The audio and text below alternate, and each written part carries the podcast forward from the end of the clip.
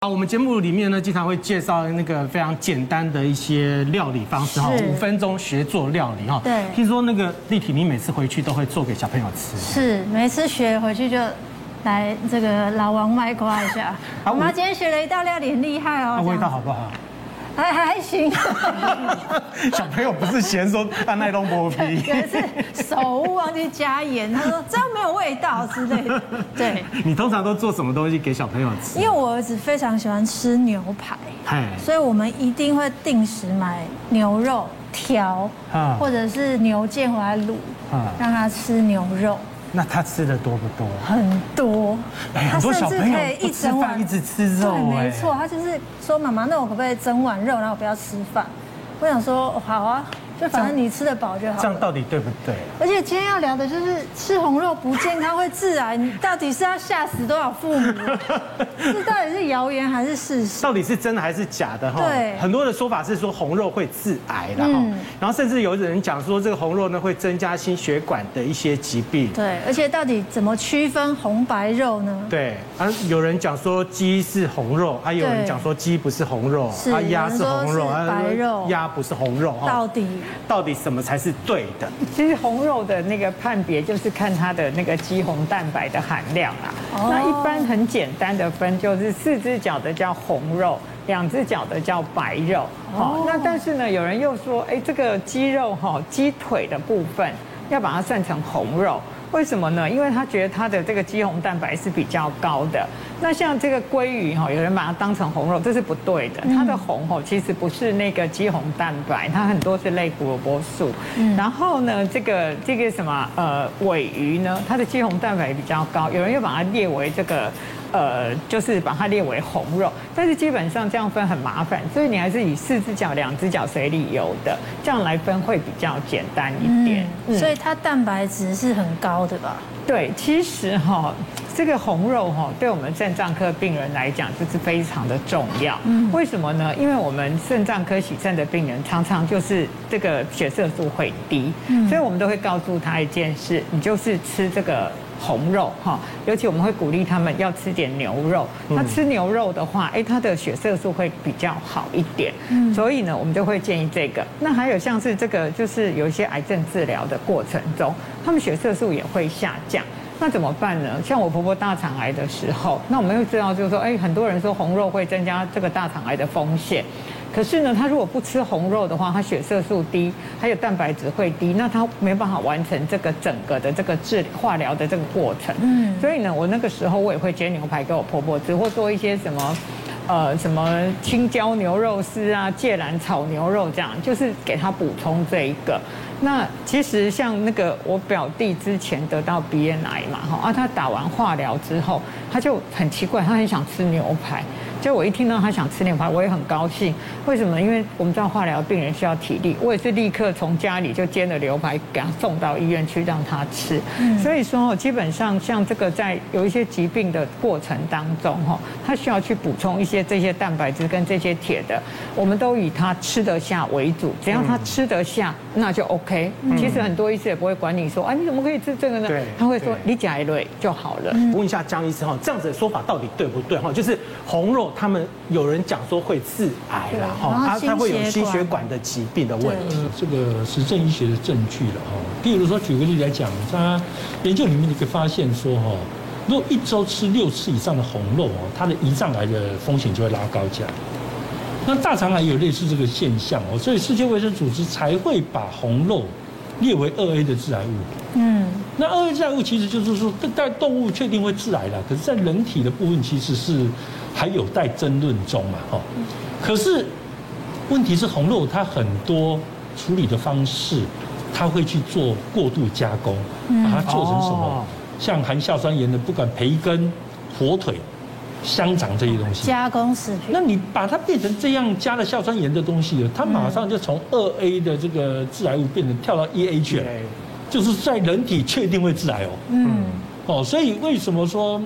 红肉基本上哈，除了说特殊的情况，比如说你刚才谭老师讲要恢复营养或什么其他情况，或肾脏科病人，因为他血红素升不上来，那他吃牛肉的确牛肉的血铁蛋白的利用率高，所以它会导致它血红素贫血恢复的比较快。除此之外，其实正常人哦，他的红肉的情况，事实上真的是不要过量。那第二个，不要超高温度的烹煮它了。嗯，因为我们知道，你把肉在很高的温度下，比如说烤，或碰到明火，那这些东西都会让这个肉里面的脂肪产生大量的所谓的沙环胺这些有害的东西。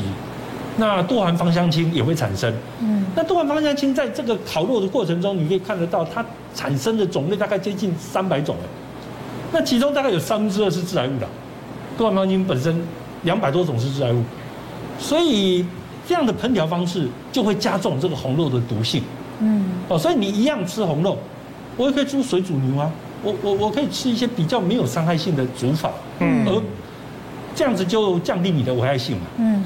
那当然，你也可以用食材来抑制它的致癌性啊。比如说，我们讲说香肠，呃，它烤香肠它会产生致癌物，像亚硝胺这些东西。那我如果加上一个蒜片，我也可以抑制亚硝胺的形成。嗯。哦，所以虽然它是的确是个致癌物，不过你也有很多种方法可以抑制它的产生癌症的可能。所以煎牛排算高温烹煮的。是啊，事实上煎牛排算高温。煎的要煎的好吃都哎，温温温，even 煎的好吃是不是都高温？对，因为它要让它有梅纳反应，那那个蛋白质遇到油脂，然后产生高温，是我们人体最爱的那个香气的来源。